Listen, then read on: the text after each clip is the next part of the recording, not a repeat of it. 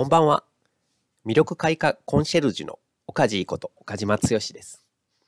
今日は違和感イコール自分に合わないはもったいないというお話をさせていただきます。今、2020年の6月です。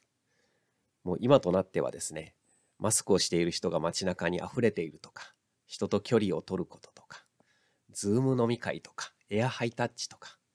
当たり前になってるんですけど、つい数ヶ月前までっていうのは、皆さんすごくその光景とか、その言葉に違和感があったんじゃないかなって思うんですね。で、新しいことに私は違和感っていうのはつきものじゃないかなっていうふうに思ってます。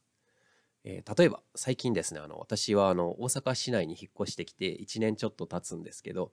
まあ、今まであの地元で行ってた歯医者さんがあって、まあ、この1年ぶりぐらいに歯医者さんに行かせてもらったんですけどそこでなんか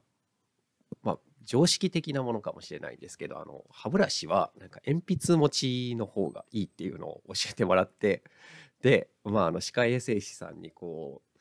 手取り足取り教えていただいたんですけどまあ本当になんか違和感しかなかったんですね。今までうん十年間ちょっとこうギュッとなんか握るみたいな持ち方でしていたのでただなんかこのおっしゃってることはすごく分かってまあ鉛筆持ちの方がなんかすごくこう力も入れずにリラックスしてこう磨けるし奥まで届くしっていうところであこれは本当にいいなと思ってまあ続けたことによってまた1週間ぐらい経つんですけどもうすごい自然な形で歯を磨けるようになっててまあ続けてよかったなって思うんですけど、まあ、そんな風にですねなんか最初違和感があったとしても続けることで慣れてきてでいい効果を生み出すものってたくさんあると思いますし、まあ、他で言うとですね私はあの自分で自分を褒めるっていうことを一番最初になんかいいよって言われた時にもう違和感しかなかったんですよね。試しにあの鏡を見ながら「いやー今日の俺すごいな」とかって言ってみたんですけどもうなんかね虚しくなってきて違和感しかなかったんですよね。であの一旦その自分で自分を褒めるっていうことはもうやめようと思ってもう一日も続かずにやめてしまったんですけど、まあ、そこから数年経って今現在はですねあの自分で自分を褒めまくる毎日を過ごしています。で過去を振り返ってすごい思うことはその時違和感を感じたのは事実だったんですけどどうやらあの私は自分で自分を褒めるっていうことに違和感を感じてたわけじゃなかったんですね。違和感を感じてたのは自分で自分のことをすごいとも思ってないのに俺すごいっていうその自分で思ってないことを言ったことがなんか違和感だったんだなって思うんですね。で私はどうやって自分で自分を褒めれるようになったかっていうとまずはその自分にしっくりくる言葉っていうのを使って自分を褒めるっていうことを始めたんですね。でそれは今日もよく頑張ったな俺頑張ったわっていう言葉だったんですよ。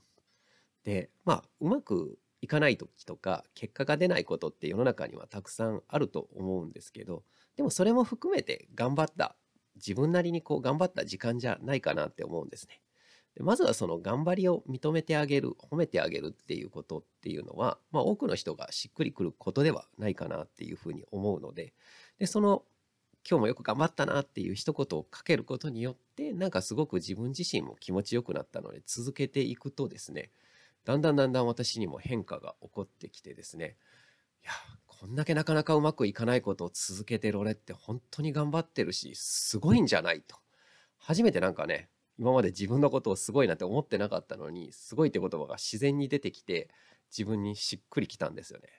そうするとなんかねどんどんどんどん進化が止まらなくなっていっていやこんだけこう頑張り続けてる俺ってかっこいいわとか素晴らしいなとかどんどんどんどんこう褒め言葉が溢れるようになってきて自分で自分を褒められるようになってきたんですね。でそんな現在から過去を見るとですね私はなんかこう自分で自分を褒めるっていうことが合わなかったんじゃなくって、まあ、自分に合わない言葉を使って自分を褒めようとしてたのがなんか違和感の原因だったんだなっていうのが分かりました。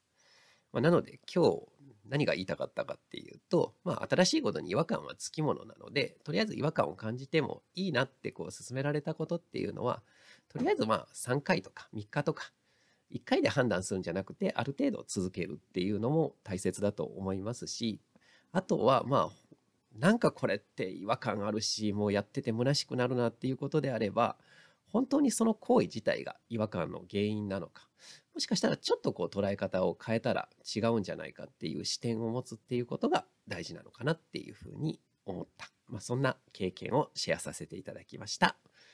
えー、久々の放送を聞いていただいてありがとうございました。失礼いたします。